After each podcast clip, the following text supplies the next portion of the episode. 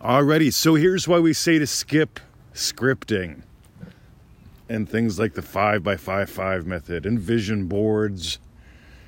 We're going to put a twist on this today. Ready? So, this is what I hear all the time. Uh, but my vision board, or my scripting, or whatever, helps me stay in the state of my wish fulfilled. And my reply always is the same Did you have to script, make a vision board?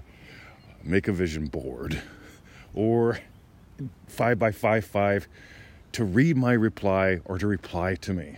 Did you have to do any of that to disagree with me? Did you have to do any of that to defend your slowness? Because that's all you're doing. You're defending your slowness and perceived smallness if you believe, if you behave as if, if you think that scripting vision boards 5 by 5 5 or whatever the new trendy bullshit thing is, uh, skip all that. You get, I imagine, a podcast that will help thousands of people. This episode. And it gets me out of the car to grab the iPad to do this before I take Bruce and Emmett for a walk at the dog park.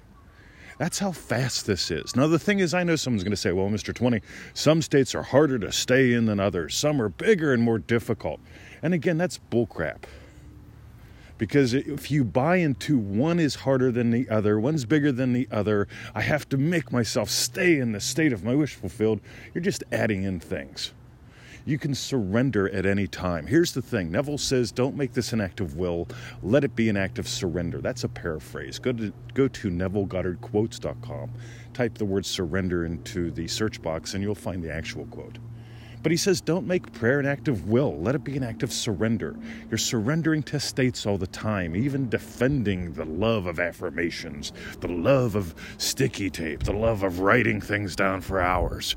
Because here's the thing the only thing writing does is delay your blessing. the only thing writing does is deny who you are. Because you're going to have no interest in doing either of those when you get what Neville says the moment you feel a desire is when you move into its assumption.